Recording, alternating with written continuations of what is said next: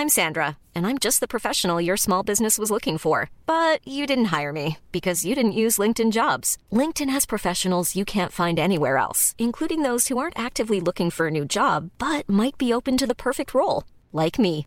In a given month, over 70% of LinkedIn users don't visit other leading job sites. So if you're not looking on LinkedIn, you'll miss out on great candidates like Sandra. Start hiring professionals like a professional. Post your free job on linkedin.com/people today.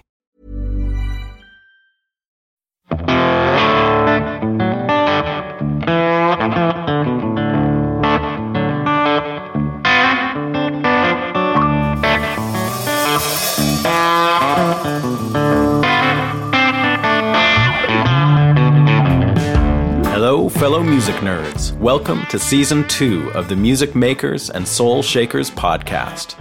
I am your host, Steve Dawson, coming to you from the Henhouse Studio here in Nashville, Tennessee. I'm a Canadian guitarist, songwriter, producer, and engineer, and I've been living and working here in Nashville for the last four years.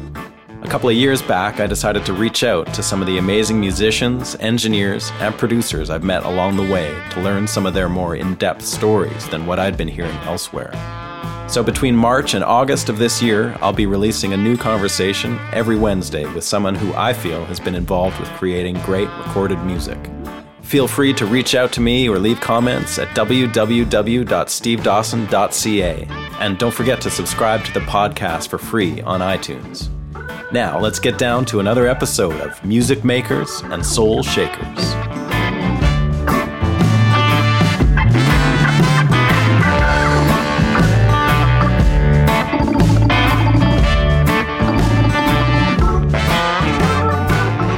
Hey there, folks. Welcome to episode number 50 of Music Makers and Soul Shakers, the podcast. My name is Steve Dawson. I am your host, and I'm coming to you from the Henhouse studio here in scenic Nashville, Tennessee. Thanks so much for tuning in again and joining me this week, where I get to sit down and speak with a wonderful musician and guitar player, Mr. Adam Levy. Before we get going here, I need to reach out and ask for some help in keeping this podcast up and running. So far, I've been relying on one time donations from all of you to help me with the show's overhead, which is much appreciated from all of those who've contributed, and you can still do that. But I've set up a new way that you can be an ongoing supporter of music makers and soul shakers. Over these final six episodes of season two, I'd like to encourage you all to head over to the Patreon page that I've started for the podcast. You will find it at patreon.com slash makers and shakers. That's Patreon, P A T R E O N dot com slash makers and shakers. Many of you know about Patreon already, but for those who don't, it's a way for you, the listener, to kick in and support the show on a monthly basis rather than a one time donation, even if it's as little as a buck a month. It's simple and secure. I'd like to quickly explain what the overhead is on a show like this. For regular listeners, you'll know that the show's unique content is not just an interview format, but music clips are also used to demonstrate what we talk about on the show.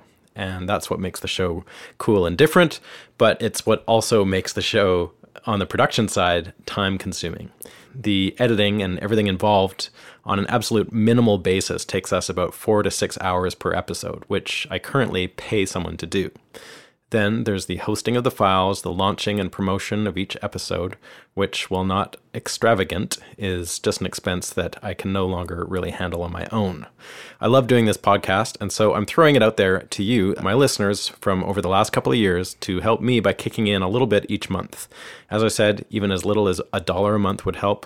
Um, there are some exclusive rewards that start happening at the $5 per month level and going up from there. And together we can keep the show going. So we're going to see how this Patreon campaign goes, and if we hit our goal over the next six weeks or come pretty close, we will know that there are enough people out there willing and able to keep making it happen, and we'll keep bringing it on for you. Once again, the site can be found at patreon.com slash makers and shakers. As always, you can also make a one-time donation if you'd rather at my website and the podcast's home at stevedawson.ca. And we can also always use your help in spreading the word by leaving us a review or comments on the iTunes Store podcast page. Thank you all for listening and supporting. Today on the show is Adam Levy. Uh, he's a wonderful musician, guitar player, teacher, singer songwriter. And many of you would know Adam from his work with Norah Jones, of course, um, but he's also played with a lot of other people that you may have heard of. Amos Lee comes to mind, Tracy Chapman. Um, he's a very interesting cat who's had some amazing studio and live experiences, and I wanted to sit down and talk to him about the the path that took him from being a guitar player in San Francisco to working with Tracy Chapman, how that came about, and his experiences in the studio. He's, of course, the guitar player on a huge hit for her called Give Me One Reason that a lot of people would know. And he went on from there to move to New York, where he, through, I guess, through Kenny Wollesen, the drummer, wound up playing in Norah Jones's band. And he played on some pretty massive records, possibly the biggest record of the early 2000s when he played on Norah Jones's debut record. Huge, huge album. So I wanted to talk to him about that. And then since then, he's um, sort of pulled himself off the road a bit and took a post teaching at um, the Los Angeles College of Music. Uh, he was teaching for a while and then he was the chair of the guitar performance department. So I wanted to speak with him about, you know, as a musician coming off the road and, and taking what's essentially a, a day job, I guess.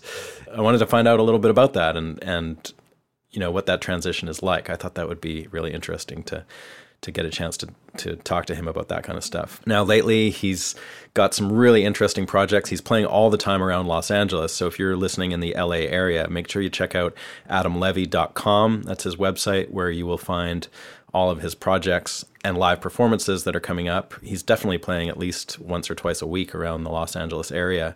He's got a recent album out with a, a songwriter named Anthony DaCosta, who I know a little bit from around the Nashville area. And uh, he also made this super cool record a couple years back, or maybe a year ago, um, with Jay Bellerose, who also has been on the show and is obviously an amazing musician and one of the great drummers of our time. And they made this super cool duo record without planning to. They were supposed to make another record and it fell through. And they ended up making this duo record. And it's awesome. So I wanted to find out about that too and all that kind of stuff and get into some guitar nerdiness. All right, now I'd like to tell you about today's sponsor, Union Tube and Transistor from Vancouver, Canada. They're known for guitar pedals with a focus on quality and simplicity. They build durable, repairable products that are as at home in the studio as they are on stage. I gotta say, I use these pedals all the time in the studio and live. I've got their Moore pedal and a Sonebender pedal, and they both get tons of mileage on sessions and gigs. Great tones and the best fuzz effects going too. Check them out at www.uniontone.com. And so, let's get into it. This is my conversation with Adam Levy. You've been the chair of the guitar performance department at, um, I think, is, is it LA College of Music, Los Angeles College of Music? Is that right? Yeah, Los Angeles College of Music. Though I, I recently actually um, stepped down and I'm, I'm still teaching there, but I, am not the chair. Okay. What was the amount of time you were doing that and, and what exactly was that job? I did it for I guess two and a half years, yeah. and um, it's it's a big job. It's the kind of uh, you know it's about. It was full on like full time commitment, right? Yeah, on paper it was contracted as a as a part time job. It wasn't contracted as 40 hours, but there's no way to not work that many hours because besides the time that you're in the classroom, you know, it was like 50 50 classroom time and then admin time, just ma- managing the staff. There's, I think, nine or 10 teachers that in the guitar department that I was managing. And then, you know, curriculum. The school has been going, undergoing a lot of changes over the last like five years because they made a transition from being an informal thing started by, you know, jazz oriented players who, you know, wanted to kind of do something different than what like GIT was offering. Okay. And so for years, you know, there, there wasn't really, um, a, they didn't offer degrees. There weren't uh, accrediting agencies, you know, peeking through all their stuff. And, you know, the, the stakes were a little lower. It was just this really cool school in Pasadena where you could go and study for a year or two years.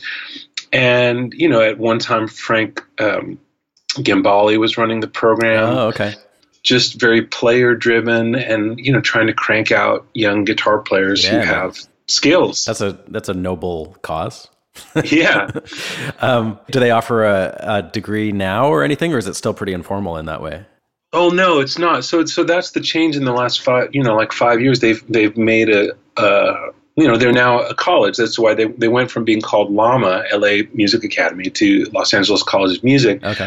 And so the stakes are higher, and there's just a lot more T's to cross and I's to dot and stuff. And I think in the earlier incarnation, if you had some idea for a class it was a little more freewheeling, like, oh, you know, I think all of the guitar students should study drums for two quarters. You just kind of like sign off. If you were the department head, as I was, mm-hmm. you would just sign off on that, and and lo and behold, all the guitar students uh, would be taking some drum lessons, which I think they should.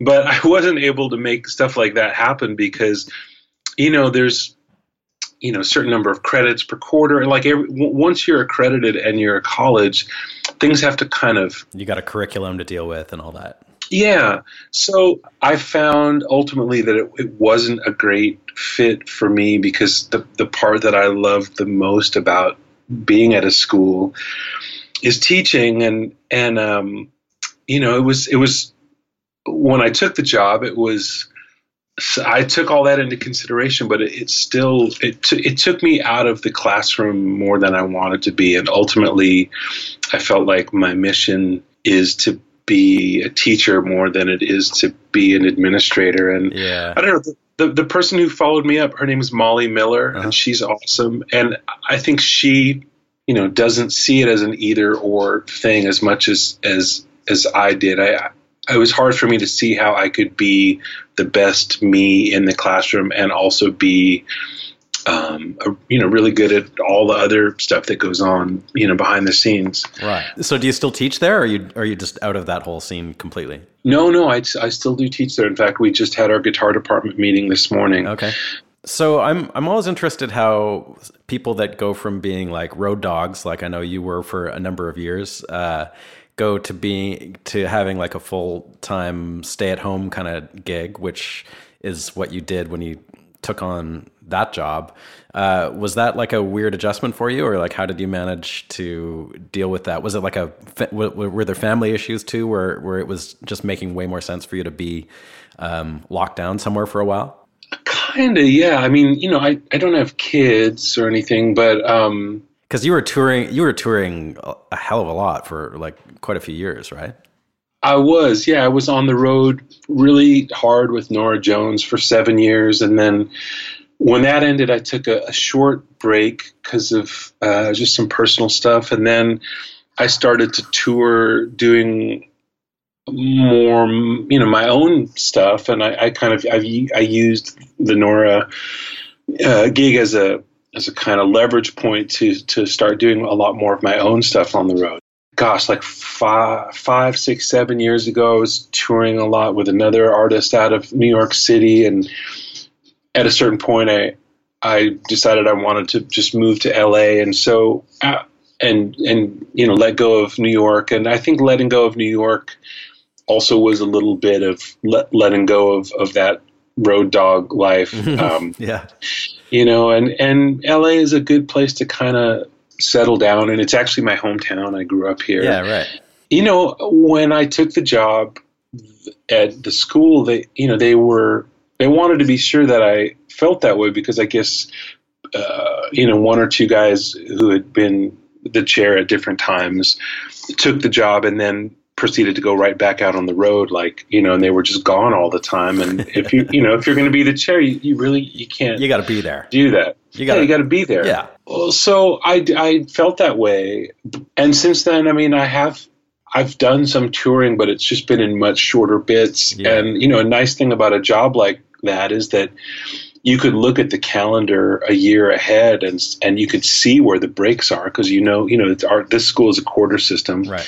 So you know like every 10 weeks there's a two week break. So i would i would as best as i could try to plan you know when other people offer you tours that's something else you have to think about if you want to do it. But at least as far as my own stuff that I self started, um, I you know I would I'd try really hard to do it at the times when I knew it wouldn't conflict with the school, and it's nice because right.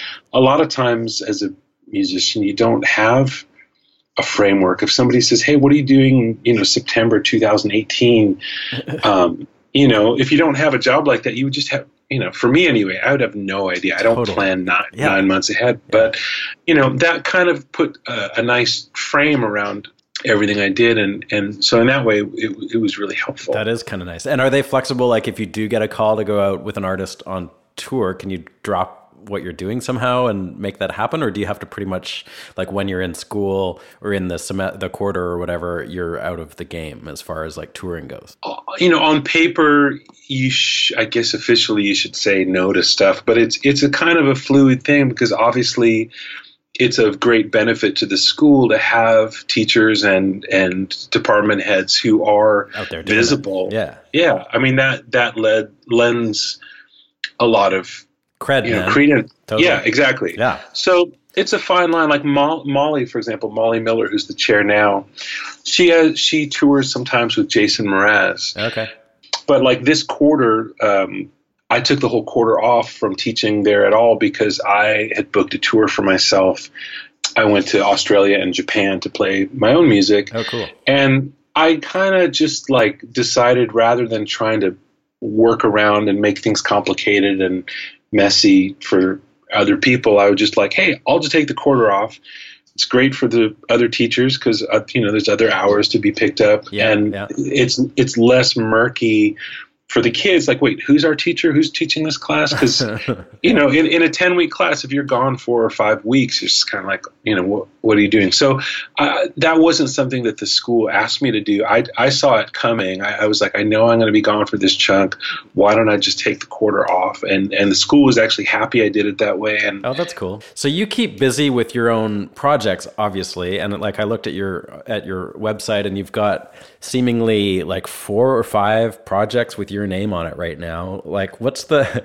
Uh, and and I love the record. I've been listening to that um, Blueberry Blonde record uh, over the last week and stuff, which I hadn't heard about. I don't know how, how I missed that one, but. Um, uh, anyway, I, I picked that up and I've been checking it out and it's awesome. I'd like to ask you about that. But so all these projects, you've got your own trio, and then it seems like you're doing collaborations with other um, players as well. So what's your like? Do you have a kind of a main focus these days, or are you kind of getting involved in all kinds of scenarios just because you can? um, more that, yeah. Yeah. Uh, you know, it's I I live in Los Angeles. There's just tons of great players here, Yeah. and um, I love doing diff- different stuff. Um, you know, just in the last week, I played a gig where I sang my songs. You know, I'm Yeah. I'm there as, as a singer songwriter with electric bass and drums um, in an underground parking garage in Santa Monica as part of this series that's curated by a, a band here called We Are the West. And so, you know, people who were at that show may have no idea that I'm an improviser and a composer and, you know, am part of a whole other world Right. so, you know and so you know a couple days later i did a, a show um, with a guy named frank potenza who is the chair of the guitar department at usc and uh, a really incredible jazz guitar player jazz with a capital j Yeah. just like such such an incredible player Uh-huh. Like in a like in a Joe Pass kind of way, or more modern. Yeah, well, it's interesting you say that, uh, or that you asked that. I mean, he actually studied under, like, Joe Pass was his mentor. Oh, okay. And so he spent a lot of time with Joe and uh, has recorded a tribute album to Joe. And you know, he has other stuff up his sleeve. Like when when Frank and I got together last week to rehearse for our um, for the gig that we played. You know, I went to his office at USC. And it's just a, it's a it's just a perfect portrait of Frank because like he's on the wall he's got this you know those like guitar hanging hooks that you hang your Yeah. guitar on Yeah. So you know there's this like super high end buscarino arch top just hanging there like you know maybe the nicest arch top you could ever lay your hands on. Like so that's there and he's like oh you want to play this? Like you know. And then you know but behind him is this huge kind of like psychedelic poster of hendrix. Okay. um, you know, uh, Frank grew up in Rhode Island, and he, he got to see Hendrix like three times. He's he's a little older than I am, so you know he you know he saw Zeppelin, he saw Hendrix. So that's all the stuff that that kind of lit a fire for him as a guitar player. Okay. but at the same time, you know, when he when he took up jazz, I would say, you know, if any if his if he's coming from any one kind of place in on jazz guitar, it's definitely from the Joe Pass thing. Okay. How do you interpret your role when you're doing like a, a, guitar duet with a guy like that? Like, how do you step into that situation and fit in? Like, what's the what's the approach for you? I have to go the places that the other person's not going. I mean, this has kind of been a theme. I mean, I've had to kind of learn this over and over again. I'm going to back up for a minute. Like, uh, it's like when I first moved to New York and I was living there in the like kind of late 90s. I got to be part of this group called Killer Joey with uh, Joey Baron, right. the drummer. Yeah. And the other guitar player was Steve Cardenas. Well, he's just incredible, uh-huh. and he's always been kind of a somebody I've looked up to. And anyway, we both play ES 335s and uh-huh. Kind of came up listening to similar stuff. He's a, a, few years older than I am. So we're both in Joey's band. And I remember, like, after the first or second gig we did, Joey calling us both and saying, "Hey, you know, do one of you guys have a guitar that's not an ES335? Because it's kind of like a little, you know, I want to have two really distinctive voices, and so I wound up borrowing a friend of. I didn't. It's the only guitar I had at the time. Really? This is yeah, yeah, and um, like I mean, literally, I didn't have an. I had, had one guitar, and that was it. So, a friend of mine offered. He had like a Fernandes Telecaster, and he's like, "Hey, try this. This might be cool." And that, that's what I used for a while.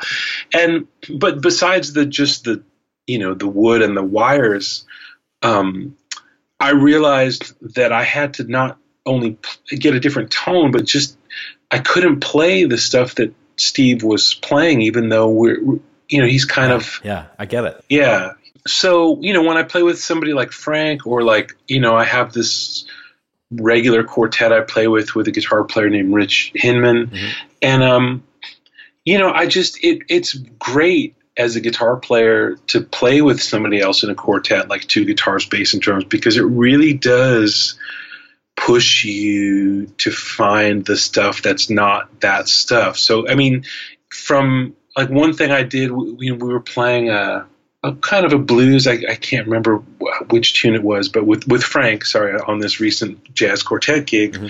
you know, and I went and used my bridge pickup, which is you know something that Frank w- wouldn't do. Um, I, I think his arch top didn't have a bridge pickup. Probably it's, not. Know, eh? Yeah. Yeah, but just that kind of tone, you know, just so it's just something simple like that, kind of even by virtue of me flipping that switch put me in a different headspace of the kind of playing that I would play right. once once I'm there. Now, at the at the opposite end of the spectrum, you've got this duo that I mentioned, um, Blueberry Blonde, with Jay Bellerose. Is it always a duo, or do you ever?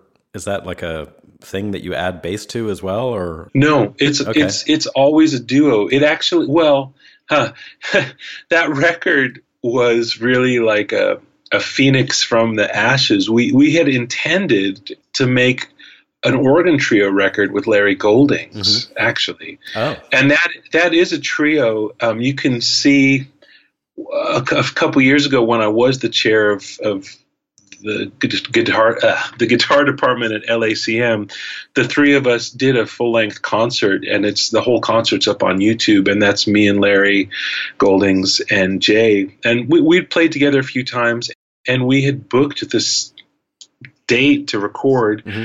and some something came up for Larry, and I asked Jay, like, what do you want to do? Do we really? You know, that's what, cool. Yeah. Uh, so, so you just that's what we did. You just showed up, went in, and brought in tunes, and and and was that all done in one day? I think it was all done in one day. Wicked. Yeah. But that's so freeing, like as a guitar player, just having somebody like that holding it down, and you can kind of go anywhere, right? Like there's no there's no parameters whatsoever. Yeah, exactly. Um, yeah, it was super freeing. If you think about what bass players do, you know, half of it is harmonic and half of it's rhythmic and you know, kind of drive.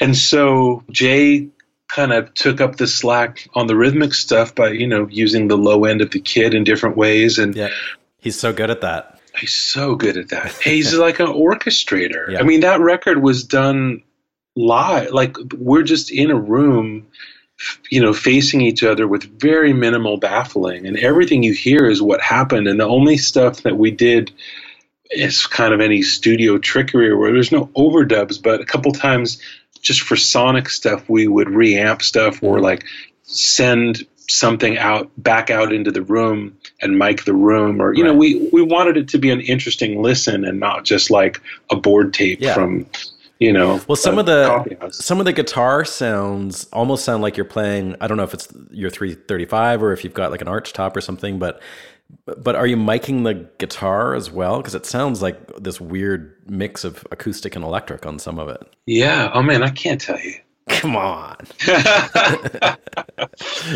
well, no, I mean, a couple of the tunes are actually acoustic guitars. Um, oh, you know, okay. flat flat top guitars. Like um, there's a song called "What the Day Will Bring," uh-huh. and, and, that really is on a, just a flat top guitar so there were t- there were two guitars that I uh, three guitars I used. I used an old like 1939 OM18 um, that belonged to the, the, both of those acoustics actually belonged to the guy who owns the studio. I brought some guitars and then I saw like he had this he had a 1939 OM18 and nice. uh, I think it, yeah I think that's what it was. It was incredibly beautiful guitar, uh, and then he had like a LO. I mean I'm so bad with like guitar models. I am too, it, actually. I, I, have no idea what most of them are. It was a small body Gibson, you know, from like kind of pre-war, and then a pre-war Martin. And I used those on like uh, what the day will bring is I think that's the Martin, but then like on uh, You're Not My Baby, that is. Uh, I have a 1959 ES330 with just one P90. Oh, okay. And that's that guitar. And I, I don't know that we mic'd it in in the intentional way, but because of the way I'd set up, where I'm doing vocals and guitar at the same time, getting some of that. Yeah, I think you're just probably getting the guitar into the vocal mic. That's probably exactly what that is. Yeah. Yeah. As far as like your songwriting goes, like is that something you've done all along, or was that like a more recent thing that you started doing like in the last few years? Like how has that come into play for you? Yeah. Um, it's relatively recent. I'm 51 now. I've been playing guitar since I was probably 11, so 40 years of guitar playing. And songwriting, I started doing in the early 2000s when I was in my mid 30s. So okay. yeah, it was it was really something I I kind of stumbled into out of I was touring with Norah Jones yeah. and you know like when you hang around a bunch of you know, before that gig, before I was touring with her, most of my friends were playing instrumental music and, you know, listening and composing and like kind of in a world of instrumental stuff. And, and I'd always been kind of a side guy for songwriters. You know, that's always been part of what I've done. But I never thought I would be a songwriter. And then when I was touring with Norah, she and the, and the bass player, Lee Alexander, were started, you know, getting excited about songwriting, even even though they had come from a, a kind of a jazz place as well. And so, mm-hmm. you're on tour, you're on a bus, you're hanging out with people, and you know, you just, hey, what are you listening to, and what are you excited about? And people just got more and more uh, excited about songs and songwriters. And you know, I had always heard about Townes Van Zandt, but I'd never checked him out.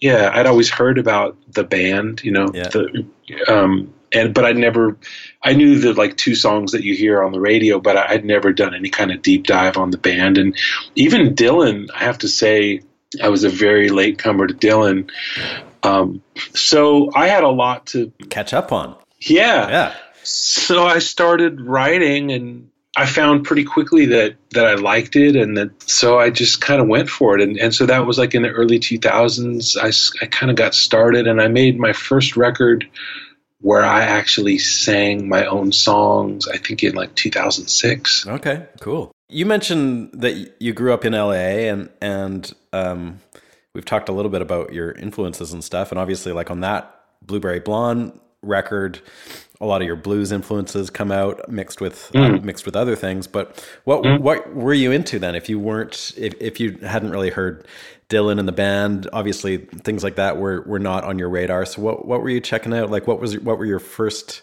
influences as a as a kid? When I was first coming up, I, I loved the later Beatles stuff, like um, Abbey Road. My Yeah. my mom, I guess, had had it or something in the house. So when I was first figuring out like that, I could work the record player myself. The stuff that I got excited about and would listen to in headphones over and over was like Abbey Road and this Cat Stevens record called Teaser and the Firecat Sure. and Simon and Garfunkel. So I mean, it wasn't that I wasn't into people writing songs, but I, I just, I, you know, there was like very specific things, and I, I, I'd kind of focused on just those records and hadn't hadn't done like a family tree thing where like if you put you know Simon and Garfunkel here, you'd realize like oh, just you know half a branch over is all this other stuff Okay. like yeah. you know, if you're listening to late Beatles and Simon and Garfunkel, but you completely miss Dylan, that's like a pretty big blind spot. But I, I, don't know what happened. But then You just know, went with then- what, what you had around. Well, basically, yeah. Okay. I mean, we, you know, there was no. What about blues and country and stuff like that? Yeah, well, that okay. So that kind of came through my uncle. My mom's brother was was an amateur guitar player, and like you know he had taken some lessons at McCabe's and stuff, and so he was into like Doc Watson and Chet Atkins and Merle Travis, Yeah. and you know there was this kind of time in the late 70s early 80s where duo guitar things were like there were just tons of records there was like there's a doc and merle record and there's a chet and doc and chet and merle Yeah. and you know like there's just a bunch of those I love those. I love those records the- w- w- where they're like talking through half the songs.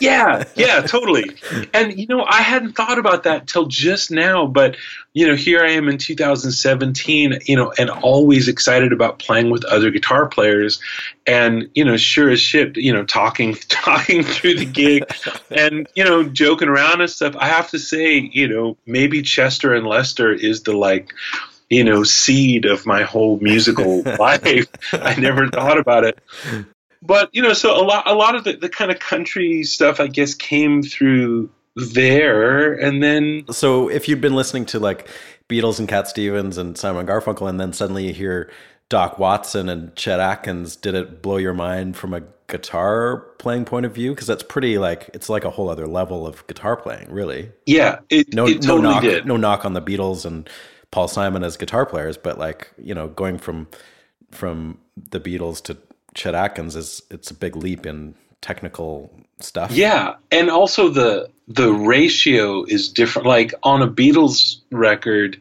you know there's just like half a dozen incredible guitar when the guitar moments happen they're just like magic but you have to kind of wait wait for them and on th those records it's like the whole record is guitar magic the whole thing Yeah. you know so I, that's when I started to go like, oh, the guitar is something you could be serious about. I didn't realize up until that point that like there were serious guitar players. I just thought, you know, you were a guy in a band. yeah, Right. yeah. So, um, and then that kind of led to, you know, there was a there was a record store near my really close to my house, like a block from where we lived when I was, you know, old enough to have like a paper route. So I'm like 13, 14 or whatever. What what part of LA were you in? Uh, it's a town called Thousand Oaks, which is part of Ventura County. Okay. And I lived a block away from this music store chain called Music Plus.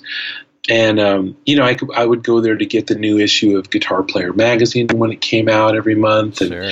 uh, they had a bargain bin, and and so there was this kind of crosstalk between the bargain bin and Guitar Player magazine because I would read an interview with like George Benson, Yeah.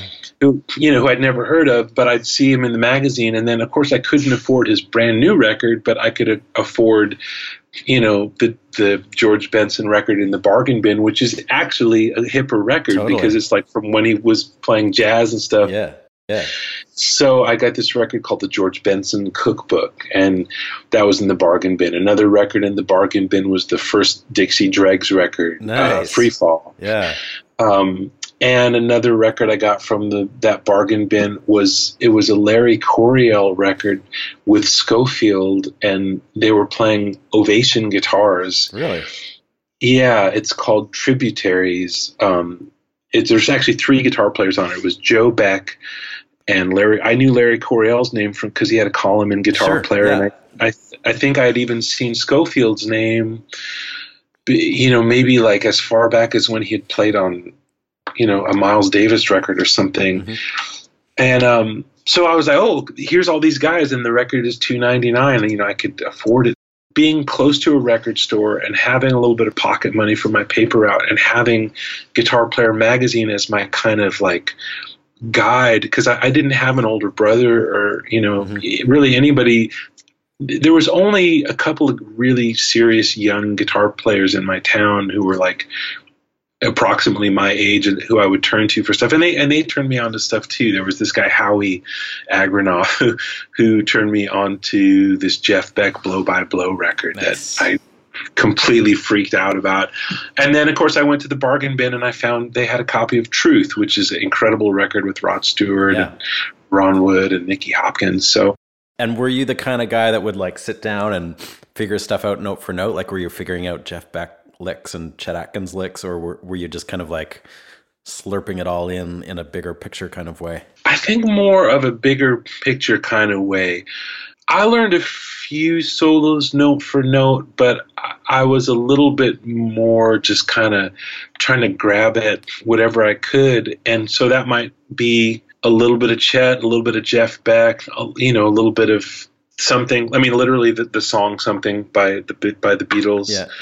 trying to kind of mash it all up. Uh, I mean, I'm not trying to mash it up. Were you playing in a band or anything? Like, did you have friends that were playing drums and bass and stuff, or were you on your own? No, I had a band. I had a, I was in a in a band in high school, and um, yeah, it's funny. I was always the kind of rhythm guy. I liked playing rhythm, and I liked playing hooks. Like if there was a song that just had like a little hooky guitar part, um, I would be assigned to like play the rhythm guitar, and then like whatever The the hook. hook, hook was. Yeah. and this this guy Howie would would usually uh, take the solos because he just had uh, skills beyond his years. Okay. it's, That's a know. that's a great gig though. That's a great thing to learn. Like that that job within a band is like it's totally key, right? And probably played into your into your gigs later. yeah, for sure. At the time, you know.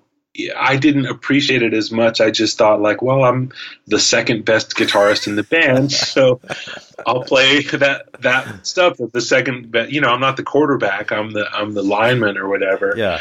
but um but actually it taught me so much about playing melodically and about grooving and you know coming back around to where we started about you know talking about teaching and stuff it's like when i teach kids at, at, at the college or you know even in i you know i teach privately outside of the school as well you know the stuff that i want to instill in people is like this is the stuff that actually has the most value in a band. It, it, it won't necessarily get you the most hits if you're trying to do stuff on YouTube or Instagram or whatever.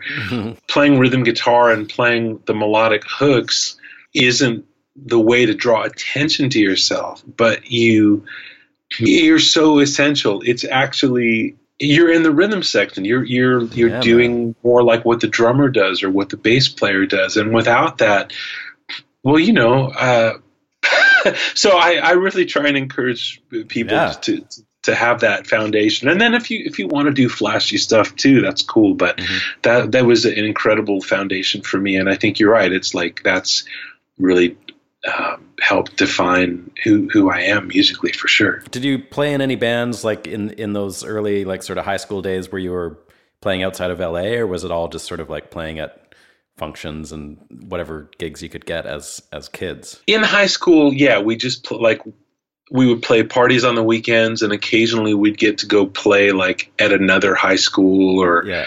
something. Re- really, there wasn't a, a, a lot going on. I mean, when I first started gigging, um, like in high school, I joined the the jazz band, Uh-huh. which was also sort of the like we'd play concerts, but we'd also play like basketball games and stuff. play like Whip It and Right. and uh, We Will Rock You and stuff like that. Um, and then you know from that, from being around some of the old, I was a freshman, but being around some of the kids who were like juniors and seniors, they were already playing as part of a working Big Band, which was this Oh, cool. band in in Thousand Oaks called the, the Dave Pierce Stardust Orchestra, I think, Mhm. and um, and so that band actually started to play like real gigs. You know, like I. I had to buy a, a secondhand tuxedo and Those Um, kind of gigs. yeah.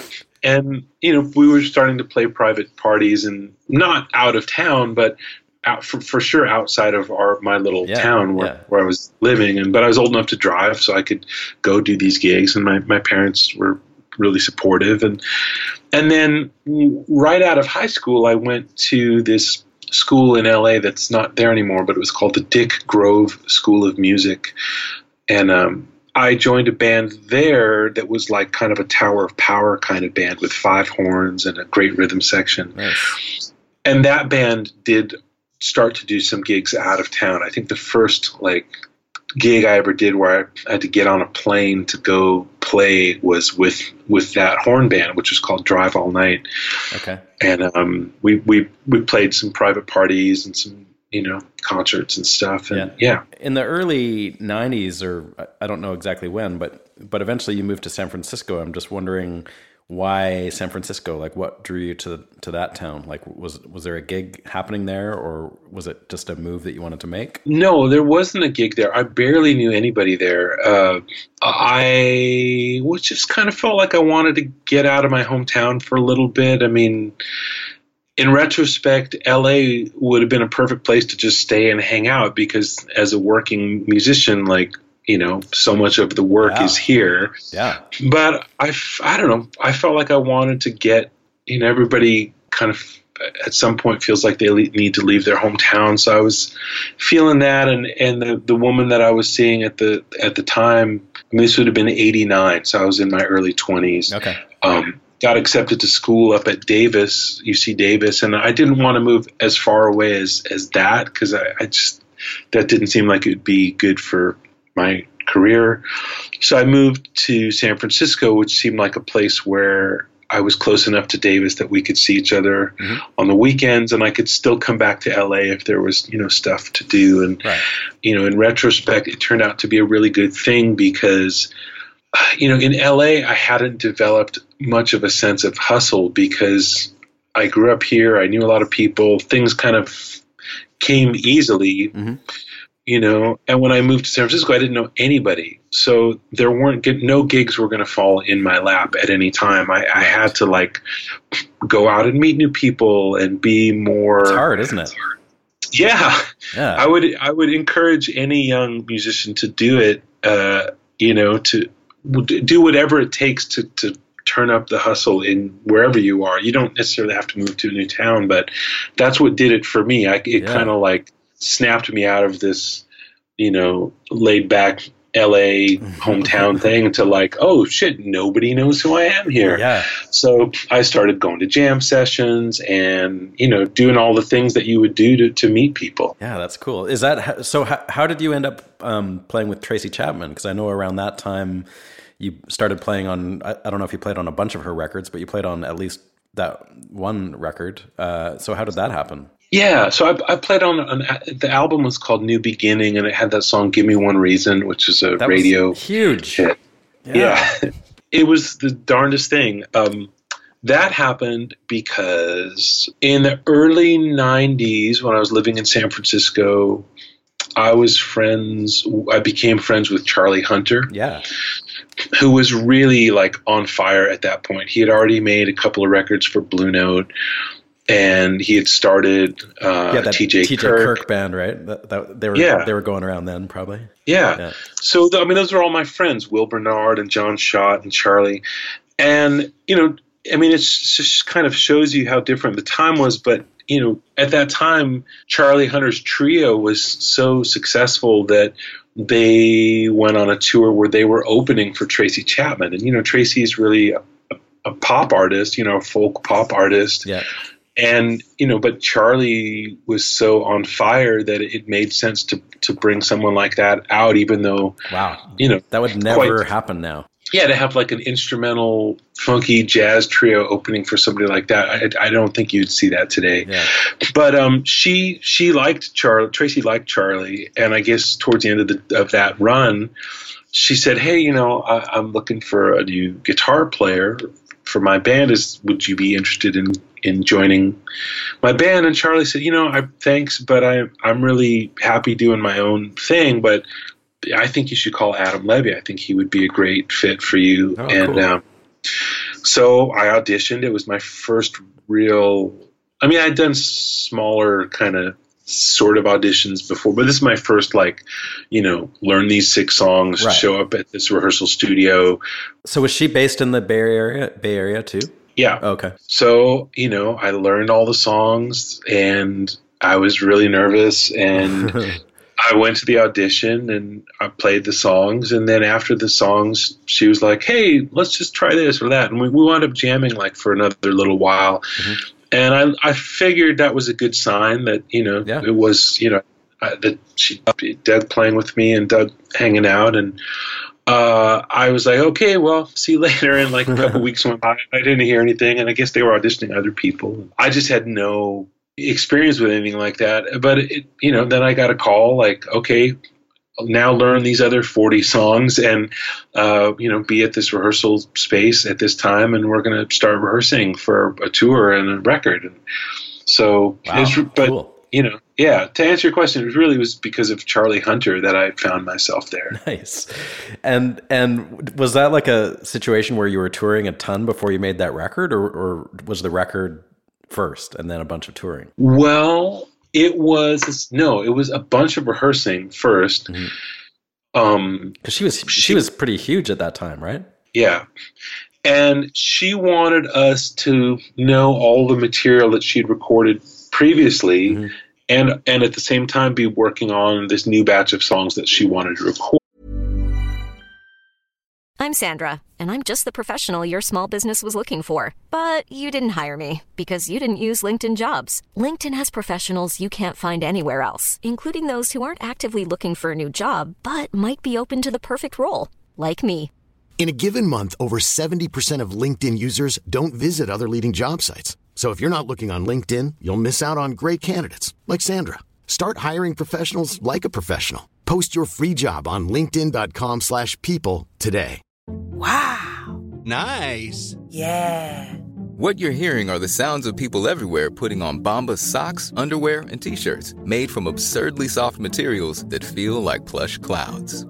Yeah, that plush. And the best part? For every item you purchase, Bombas donates another to someone facing homelessness. Bombas. Big comfort for everyone. Go to bombas.com slash ACAST and use code ACAST for 20% off your first purchase. That's bombas.com slash ACAST. Code ACAST. Word. So the idea was we would rehearse for a while, get the new songs worked up, get all of her older songs worked up, and then we would go on a tour where we would play kind of a mix of her hits and then some of the newer songs, and that that would tighten up the band so that when we were recording, you know, we were a band with Yeah. some, uh, you know, grit Yeah. and so that's what we did. We were we wound up rehearsing for months. I think Really? on and off. Yeah, like on and off for about six months, Holy shit. uh, which is yeah. I mean, I every time I think about that, I I wonder like, is that really what? And I'm like, yeah, that, that's really what we did. Um, you know, it's not that the songs were that hard, but she's really particular. She wanted things to really sound a certain way, and she wanted us to get to know each other. So, mm-hmm. but it was it wasn't like a boot camp thing where it's like, okay, we got a week to learn forty songs and then hit the road. I mean, I know musicians who've had to do things like that, and Sure. hats off. But this was much more kind of very gradually getting to know each other, and I that's when I first started singing. I hadn't sung at all uh, prior to that, but everybody in the band was a strong singer, and Tracy really wanted to have this strong vocal blend where we could have you know four or five voices behind her. So I started taking some singing lessons and learning how to blend. I, I wasn't writing any songs, but I was. It was the first time I'd ever like sung on a stage before. Was in her band. Wow. Really throw, throwing you to the wolves. yeah and then you know after then we made the record and then i got to be honest i got kind of cold feet. I saw like oh wow there's going to be a ton of road ahead. Yeah. and i felt like i wanted to stay in the bay area and you know stay kind of more in my comfort zone. I, I wasn't really ready for the what was to come, which and and it was even bigger than I knew it was going to be because I, at that time she had already made three records and this was her fourth record. Uh-huh. And you know, you don't know if there's going to be a hit single when you make a record, and nobody, I think, when we made the record, thought that "Give Me One Reason" was going to be a hit single. Right. It was It's like a very much it's a blues, basically. Exactly. It's a blues and it wasn't even a new song. It was something she had done like as an encore song for years and just never considered recording, I guess. And Wow. you know, it was like that classic thing where the producer, when they were getting ready to make the record, he's like, Well, what else What you got? What you else? got? Yeah. You know? And she's like, Well, I, I, I got this song and he was like, Yeah, let's record that and then that you know, that becomes the hit. So that tour went on for a pretty long time because it was on the strength of a very powerful single. Uh-huh. Um, and so a guitar player named Linda Taylor wound up doing that tour. You just bowed out. You said, I, "I'm not into this." Yeah, Wow. that that was pr- career wise probably not a good move. I, I think in retrospect, I wish I I. I mean, I don't have a regret about it, but if I mm-hmm. could advise my younger self, I would I would say just like go for it because you never know what doors will open and what you know what adventures there are, and so I didn't do that, and and really I I balked at doing anything like that for for a while more. And so that was like 96, Mhm. 95, 96. And then shortly after that I I moved to New York. About that record, I just had one more question. Like you, Sure. you, you, you talked about like really gelling as a band and spending all that time like working as a band, but it was the sort of early '90s tail end of like really you know isolated recording situations. Was it was that record done pretty live, like with a real band feel, or was it you know like was it a real overdubby kind of situation? It's hard to tell with that record actually. It was a very uh very live thing. Oh, Like cool. that track in particular give me one reason we we recorded it as a band and to the best of my recollection that solo was the solo that i played live with the band Mhm. and then i went back and overdubbed a, a guitar leslie track Oh, okay. because at, at that time we didn't have a keyboard player yeah. and then after the fact, I think there is actual Hammond organ was added on top. So that some of the stuff you hear, if you listen, like you wouldn't hear it on the radio, but if you listen in headphones, you'll hear some Leslie guitar and some actual Hammond. Okay. But but the meat and potatoes, the bass, the drums, the, the rhythm guitar is Tracy. That was all done live Cool. and uh, most of that record was done that way. And I know I know what you mean. In that era, things could be very much Unorganic, shall we say? Very nice, yeah, un- unorganic. But that that record was about as organic as as you could do in that time, yeah, for Ah, sure. cool. And and there's no click track. If if you listen to "Give Me One Reason" from the start and fast forward to the finish, you will not. You will not disbelieve me when I say that there's no click track. okay. As a sideman, like a guitar player, does playing on a song, because like as a relative unknown, which you were at the time, suddenly you play on like a massive radio hit. Did that have an impact for you, like as a session guy or a side guy? Like were people going like, "I want that guy"? Did that happen for you? not as much as you would think and, and that's why i say i think it was as far as career wise wrong-headed of me not to go on the tour because what happened was she made a music video for that song and i'm not in the music video. Linda taylor's in it playing my parts. Mm-hmm. And linda taylor's on the road with her you know playing you know big shows and stuff. So i think not it wasn't necessarily widely known even that you know unless you had the record in your hand and read the liner notes you wouldn't know it was me because all of the optics you know Yeah. i wasn't in part of that and so um no i mean it did lead to some things but much like later when i played with norah jones that has led and still has still leads to me getting calls, you know, because you know it was a different thing. I, with Tracy Chapman, I played on one record and and we did do a short tour actually before the record came out. After all that rehearsing, mm-hmm. we did this kind of under the radar tour where we mostly played like college campuses. So um, it wasn't like I don't even think tickets were sold. I mean, I think we just played these kind of under the radar shows on college campuses to further tighten up the band. Whereas with Norah, there was a huge amount of publicity and you know late night TV shows and um, you know three records, three record cycles, yeah. uh, three three DVDs. I, I was you're in it you know, all. Yeah, I, you know, if you if you saw any kind of video of Norah Jones doing any kind of music for about five or six years, if you look, you know, ten degrees to her right, I'm there. Yeah. So that that helped my career as far as like opportunities for recording sessions and stuff because it was such a you know more clear that oh that that's that guy. Right. Um, so tell me about the norah gig. Like how did that happen like that first record come away with me is she was an unknown, and I, I, you know, I, I don't really know what was going on with the whole thing, but and but she was signed to Blue Note, and I'm sure they had expectations for her, but I can't imagine that anyone dreamed that that record would sell however million copies it did.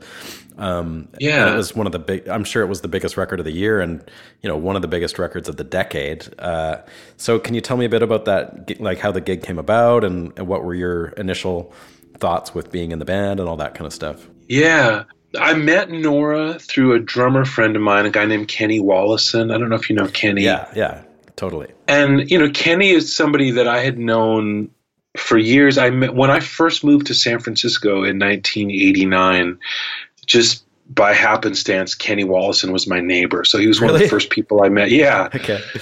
I love his drumming, man. He's phenomenal. Oh, yeah, and he was phenomenal in 1989. I mean, yeah. that's like you know, almost 30 years ago, I first heard, I, I, walked by this garage and I heard this incredible drumming coming through the garage door and I just knocked. Really? You know, because I mean, this is like what I was saying when I first moved to San Francisco. I didn't know anybody. I had to like do things, you know, I had to like be more outgoing. So I interrupted this poor guy. He's trying to you know practice in there and i just start i'm starting hammering on the door and he opens the door and he's like what what like who are you what do you want um, I mean, he was he was very nice, but you know what I mean. It's like yeah. you, when you, you get into a zone and yeah, somebody's man. like knocking on the door, it's like it's uh, annoying.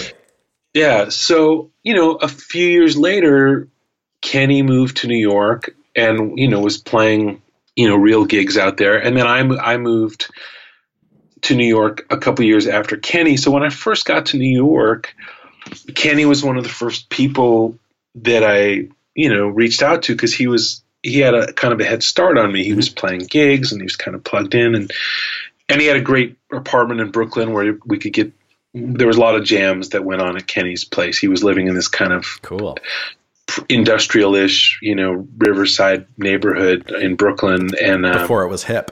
Bef- it, man, you have no idea. Was it, was it pretty sleazy back then? Yeah, yeah, it was.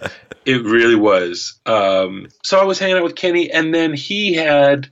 It's kind of a long story that I'll, I'll try and keep it short. But anyway, he had basically he had met Norah when she was still at, at school at, at North Texas, because he had been on the road and, and did some kind of did a concert at North Texas with, I think with Marc Johnson, the bassist. Mm-hmm. I, am not sure, but anyway, so he Kenny happened to meet Norah when she was this, you know, 18 year old kid studying jazz piano at, at North Texas and, and singing and had a chance to hear her sing something and was like, why are you going to school? You should move to New York and do be be a musician. And mm-hmm. you know him and and Jesse Harris and I think Richard Julian. They they all happened to meet Norah early on, and they encouraged her to stop studying and just go do it.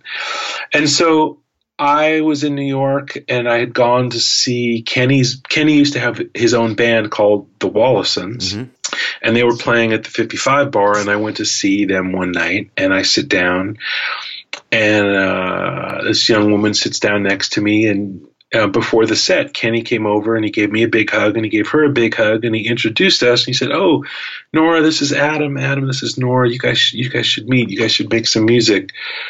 And um, so we, we she and I chatted and talked about music we liked and records and I gave I you know I wrote I literally wrote down my phone number on a like a cocktail napkin and it was just like here Nice. call me sometime and Yeah. you know I just figured any friend of Kenny's has to be you know Yeah. somebody that that you want to make music with and so that's how I met her and then we just started playing some you know there, at that point she didn't there was no blue note records. There was no management. There was nothing. There was she was just this young person who had who had done exactly that thing of like she dropped out of music school and, and come to New York and Was she just playing standards and stuff back then, or was she writing her own tunes? uh she may have been writing a little bit but basically standards. The first gig I ever played with her she didn't play even piano on it. We got hired to play background music at a cocktail party. and she just sang and Uh-huh. she just called tunes. She would be like, "Hey, do you know Night and Day in B flat?" Yeah, okay, go. So we would play, and so that was how we started was playing standards. And then she had a brunch gig for a while at, at this uh, restaurant on Washington Square, and so it was all that. But little by little, she was starting to write, and she got to know Jesse Harris and Richard Julian and these guys in New York who were really great writers, and got inspired to start writing her own stuff. And then that that led to you know meeting uh, Bruce Lundvall, the head of Blue Note, and Uh-huh. getting a little money to make a kind of like a a record on spec, just to kind of see like okay, what could you do if you had a small bit of money and could record a few songs, and she did that, and they loved it, and then they gave her like a proper you know record deal, and Yeah. Literally the rest is history. But but at the time it didn't you know everything was just kind of touch and go. And mm-hmm. What I noticed with that record, which I hadn't listened to it for a long time, but but I pulled it out and was listening to it and looking through the credits, and it's there's a huge cast of characters on it. There's like Kenny Wollesen plays on it, but also Brian Blade plays on it, and I think there's three bass players, and there's you and Kevin Breit and Bill, Bill Frisell's on it. Like how how was all that juggled? Like were you guys were were there just a huge cast of characters coming and going the whole time? i'm just imagining this like you know me and bill frisell and kevin breit on a bench and you know somebody comes out with a clipboard and like uh, uh, mr breit mr breit uh, You're on no it, yeah no it really wasn't like that i mean the, the thing about that record is that it was actually made in phases um, Oh. The initial record was produced by Craig Street. I don't know if you know Yeah. Craig. Yeah. Norah knew his work from stuff he had done with Cassandra Wilson, and um, I think he might have. Ma- Maybe she knew that Chris Whitley record, um, Dirt Floor. Maybe I, I don't know. I know that record. I love that record. I love But that record think- too. but somehow Norah was aware of Craig Street and, and Blue Note was excited and they thought that would be a, a good combination. And so they went and recorded a whole album. And that was done without me. Uh, that was done with Kevin Breit and Bill Frisell. And, um, and when it was, when it all was said and done and they turned the record in, I think Blue Note didn't understand it. Like it Oh. didn't sound like what they thought it was going to sound like. And, to get the whole story, you'll have to interview Norah or Craig Street because I honestly I wasn't part at this point. I I was not part of the band at this point, um, but for whatever reason. Uh, it was decided that they would go back in the studio and, and recut some things or cut some different things with a different producer, and they, they hired Arif Mardin, who was Yeah. a legendary, you know, Yeah. whose name I, I knew from a million records, really. Yeah. And uh, at that point, Norah brought me back into the fold. I had actually moved back to San Francisco for a year and was not playing that much music, and I was writing for Guitar Player magazine, and Okay. uh, that's a whole other chapter. But to, to the point of what you're asking about with Norah, I was living in San Francisco, and she called me up, and she's like, "Could you come to New York and play on this record I'm working on?" And and so I I did, and that's when we recorded Nightingale, Mhm. uh, which has Brian Blade on it. We recorded "Come Away with Me," and we recorded the Hank Williams song. Um, Is it Cold Cold Heart that's on that record? Is that that one? Exactly. Right. Yeah, exactly. And so, T- can you tell me a bit about that that session? Like, wh- how was it done? Like, where where'd you do it in New York, and and what was the setup like? Um, we did it at a place in Soho that I don't think is there anymore, but it was called Sorcerer Sound on Mercer Street, Uh-huh. And it was kind of a funky studio in the i mean n- not funky in the sense that they had all the best gear. Like it was one of the more upscale studios i had been in up to that point in the sense of the kind of mics and mm-hmm. the desk and all that stuff. But just the layout was kind of funny. It was it really looked like it had been a you know at some point had been an apartment and then, then they chopped it up and made a studio out of it so the sight lines were kind of funny and you know so there was like one big-ish room that drums sounded good in mm-hmm. but then everything else was kind of isolated and yeah sightlines i remember being not that great mm-hmm. What was what was Arif Mardin's role? Like, was he a pretty hands-on guy in that situation? Yes and no. I mean, you know, Nora was a little bit touchy because of what had happened, I think, on the previous record, where I think she felt like things got away from her. Like, Got out of her hands a little or something. yeah. And so when we were working with Arif, she, you know, wanted to do things her way. And Arif was very, I think, respectful of that. You know, there, there were certain things that he needed to do his way because just that's how he would make records as far as like Yeah. you know how you would comp the vocals and uh, th- or things like um, I think when we did I've got to see you again he wound up writing out a violin line you know he's like he's an he was an He's an orchestrator orchestrator, right? Yeah.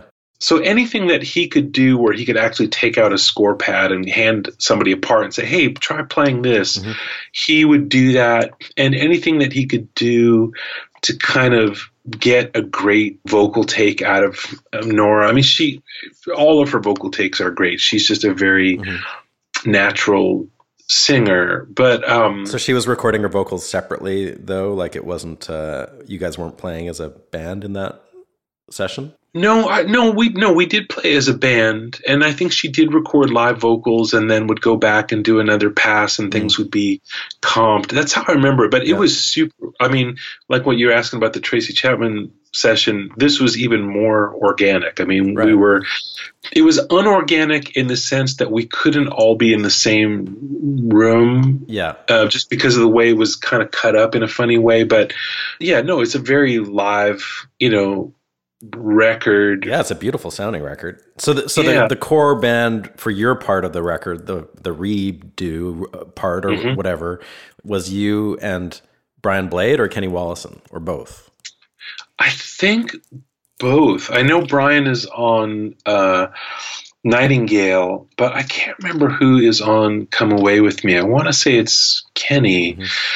Um, uh, and it might even be somebody else. It might be Dan Rieser. I'd have to go back and, and actually look. But then, you know, so like um, the stuff that there's a song that Bill's on, which is called uh, Long Day is Over. Um, and that was something that was taken from the previous session, the Craig Street session. And same with um, the stuff that Kevin Breit is on, like uh, I think "Feeling the Same Way All Over Again" is from that session, and and then there was even something like actually don't know why the one that wound up on the "Come Away with Me" record. Don't know why it was taken from even before that. That was recorded from this initial small budget thing that Bruce Lundvall had asked her to do, where she just you know Oh, had a. And are you are you on that as well?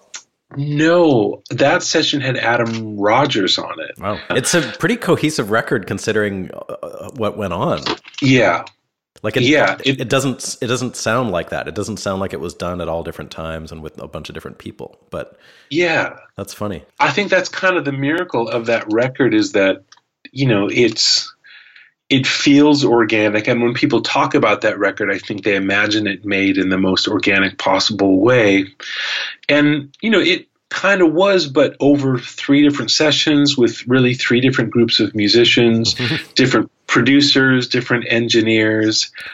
Um, Yeah, that's a that's a disruptive way to make a record. Yeah, uh, and I think it's a testament to to Arif, who was like really the last producer who had his hands on it, and also to Jay Jay Newland, who um, you know is an engineer, mixer, producer himself, and had a big hand in you know making that record sound the way it did.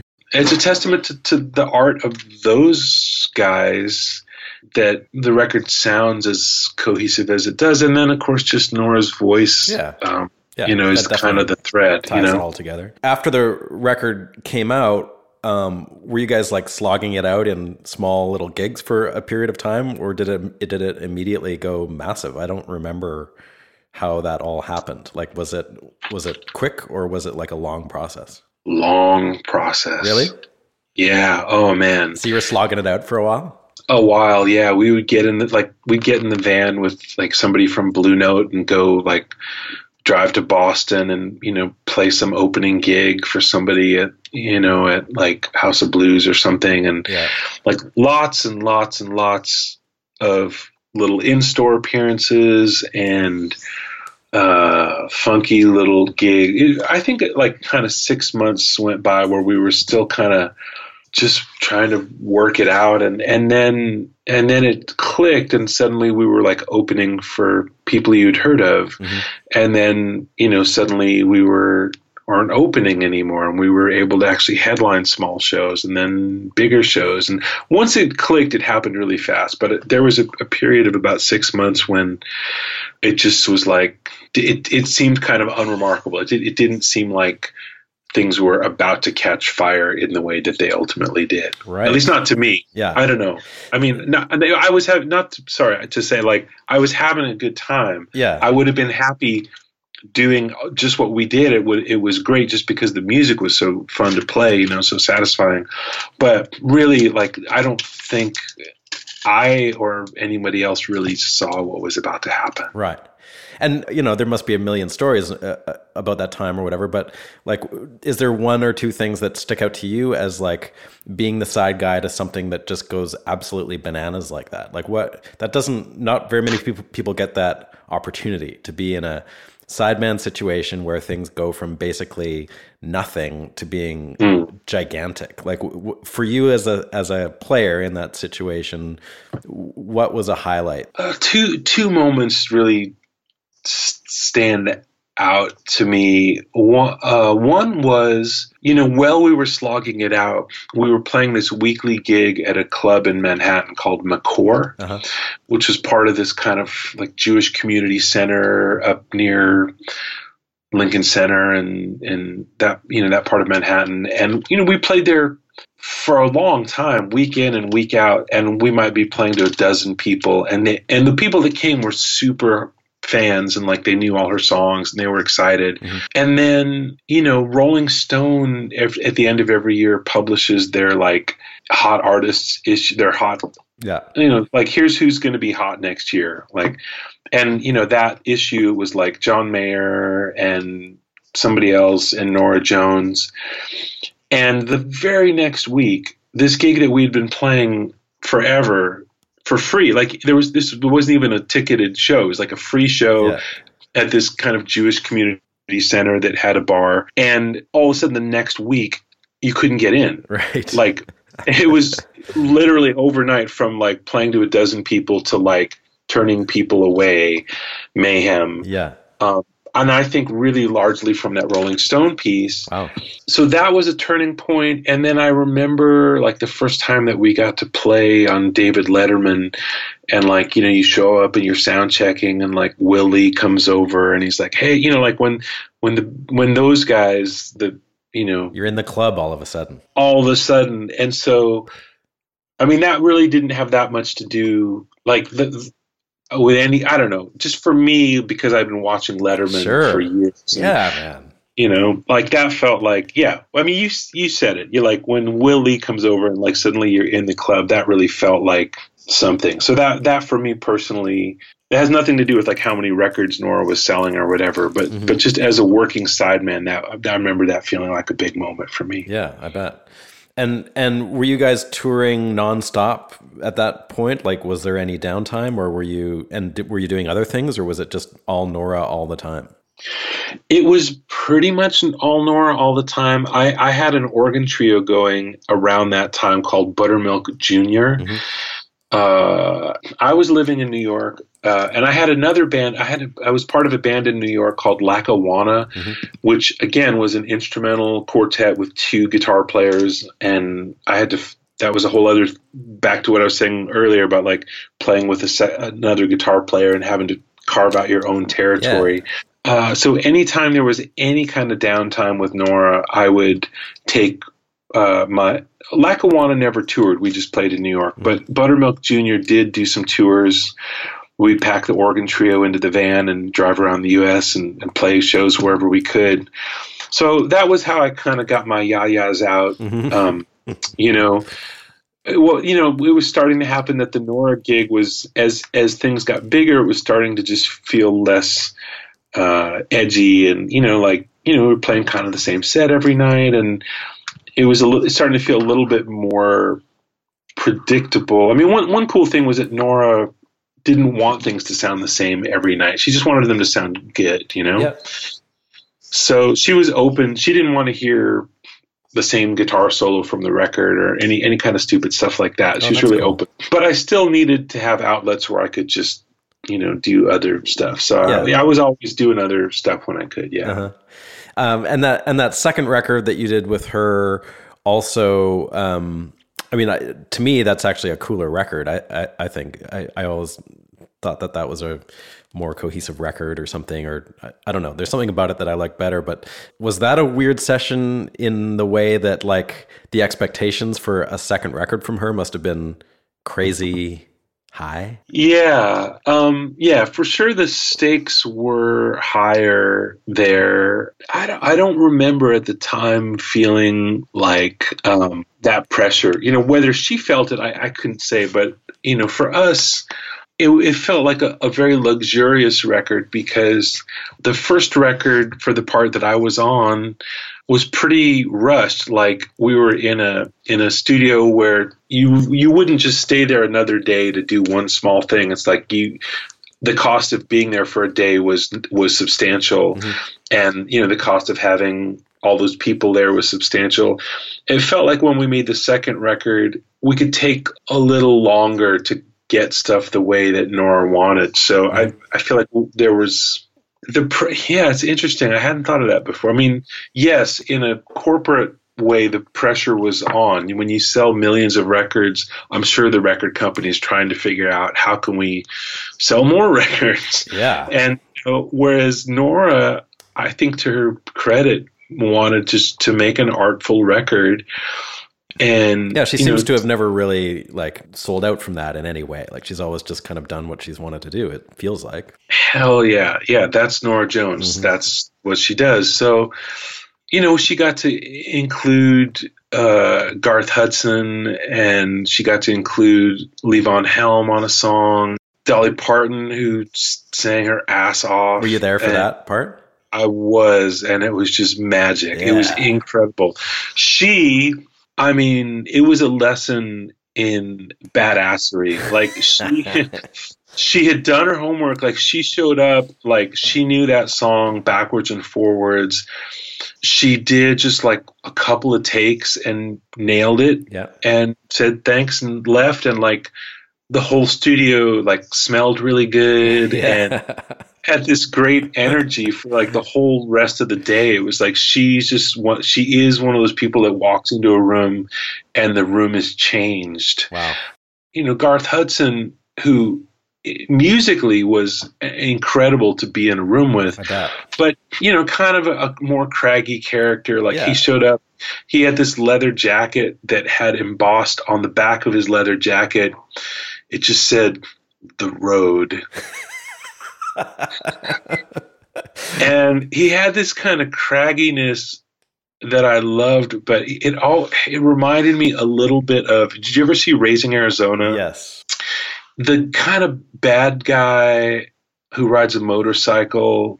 Yeah, I know who you mean. That guy Yeah. that's in all those Yeah. movies back then. Like if they made a movie about Garth, that guy would would play him. I mean, there was some, but then you know, once he started playing, all that cragginess kind of like cracked away. There was at one point where he and Arif sat down at the piano together and they had never met before, even though they were like similar generation and and started playing like all this Ellington stuff, like four hands on the piano. I wish it was recorded. Wow. Like it was just so beautiful to be in the room for that, you know? hmm I bet. Actually, just one other record I wanted to ask you about doing, which is a lot more recent. Um, I just wondered what your experience was like playing on that last Allen Toussaint record um, with Joe Henry. Uh, I, I don't know how much you played on it, but I, I love that record and, and I know you're on it. So I just wondered what your Yeah. experience was like for that. Yeah, well, I'm just I'm just on one song. I'm on the song American Tune, which is the Oh, yeah. Paul Simon song. Yeah. And um, you know, they had done a bunch of days with the full band with I think with Bill and Greg Leisz and um, Jay and Jay Jay Bellerose and Dave Piltch. Piltch, Yeah.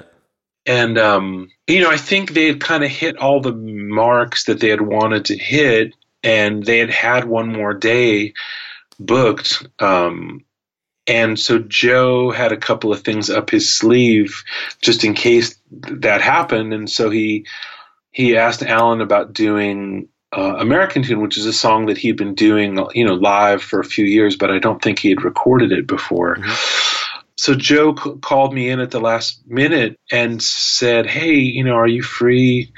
And you know, would you want to play on this Allen record?" I'm like, No, I'm not free, man. "Yeah." I mean, I think I have an ophthalmologist appointment or something, but um, yeah. uh, so yeah, I canceled my root canal or whatever, and um, no, I, just, I dropped everything because I loved Allen Yeah. so I learned the song as best as I could. I, I learned the original Paul Simon guitar part, but you know, I had no idea what key he was going to do it in, or if he was going to completely rearrange. I mean, I just I thought the best thing I could do was get to know the Paul Simon record and then Go from there. kind of go from there and just listen. And um, as it turns out, he did it in the same key, which was cool because it's it really lays nicely in C, which is that's how Paul Simon recorded it. And uh, you know, we started doing it, and at first everybody was playing all at once, and after a couple takes, it felt like it was kind of a bit crowded. And so Joe said, "Hey, why don't we try this? Why don't we have it just be like vocal and guitar for the first verse?" so now we're like you know into the session and and I've got my headphones on and I start playing the song and all the only thing in the headphones is my guitar and Allen's voice Oh my god. and I'm just like shaking with joy and crying uh, almost because like the song is such a, a beautiful song and, and Allen's yeah. voice is so special and and um and somehow I got through it without you know just becoming a, a complete mess but, but it, was I mean inside I really had to like Pinch yourself. yeah, pinch myself and steel myself and get through it and just be a pro, which is what you're supposed to do. And um, anyway, we went through a few takes, and then Allen was happy and Joe was happy, and I think there the piano that you hear on it was overdubbed, Oh. But kind of like right afterwards. I mean, I think Joe wanted to get a great vocal take first and foremost. Yeah. And one, once they had decided on the take, Allen went back and added the, the piano to it. There was one more thing that they recorded, which was uh, Van Dyke Parks came in and they did this duet on Southern Nights that was just two pianos. Right.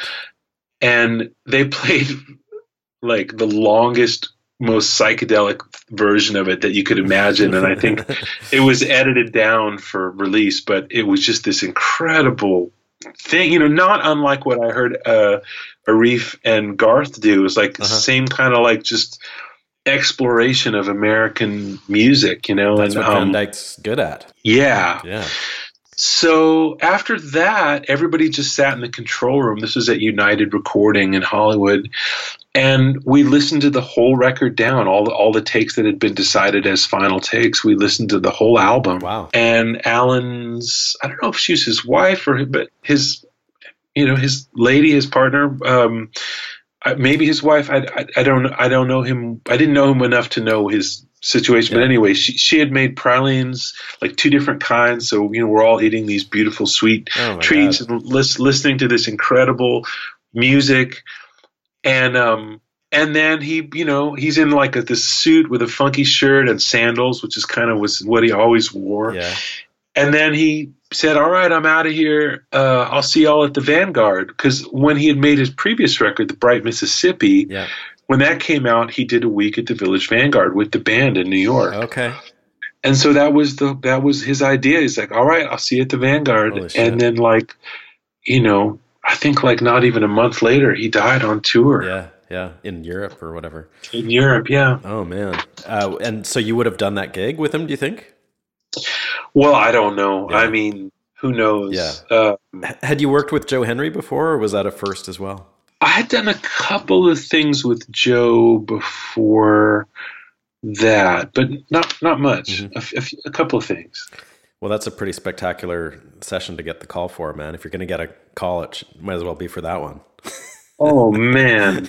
Oh man. I mean, if I never do another session as long as I live, I, I, that would still be like something I would look back on as like just a highlight of of of my whole musical life, of my life, you know, period. Yeah, it's pretty great to have moments like that, isn't it? Yeah. I mean, I can't relate to that exact moment, but I, I have similar things in my life, and it's yeah, things like that that you can hang your hat on that that are like career moments. That What's one for you? well, recently I did, I did a show with where I was like a band leader, arranger guy with um, John Hammond and David Hidalgo. We were all on stage together, and and I do remember looking over, just going, "Shit, man, this is crazy! I can't believe I'm even up here doing this."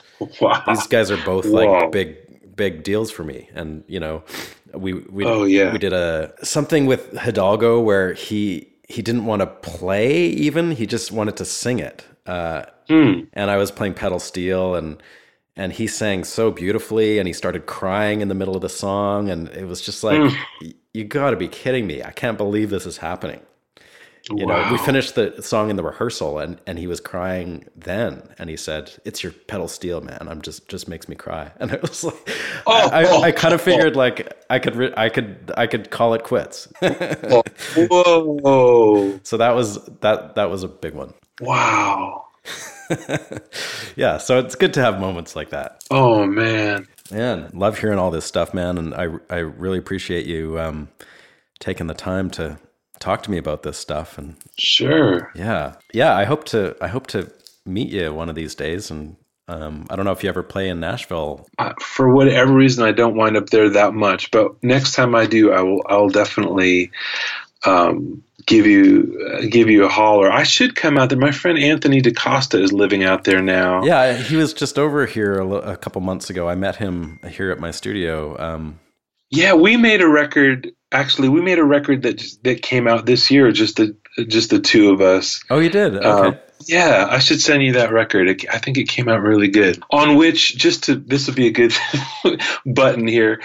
Uh, on which I did a cover of a David Hidalgo song. oh, which one?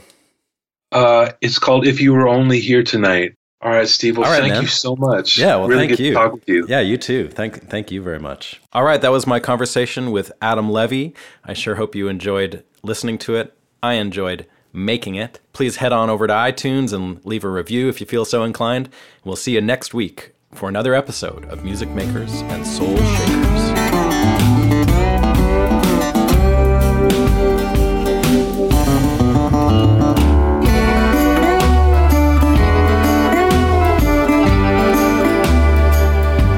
Music Makers and Soul Shakers is recorded at the Hen House Studio in Nashville, Tennessee. Please visit us online at www.stevedawson.ca. Thanks always to Jeremy Holmes in Vancouver for his help with research, and to Michael Glusack for editing, music placement, and mixing.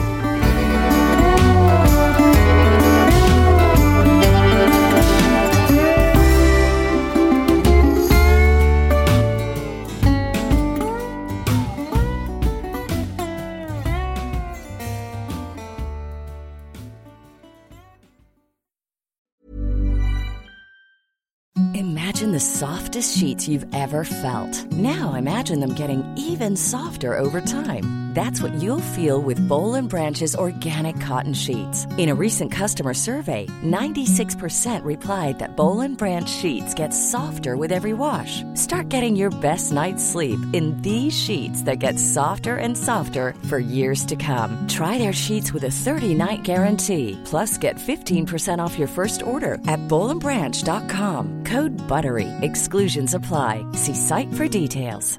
Planning for your next trip?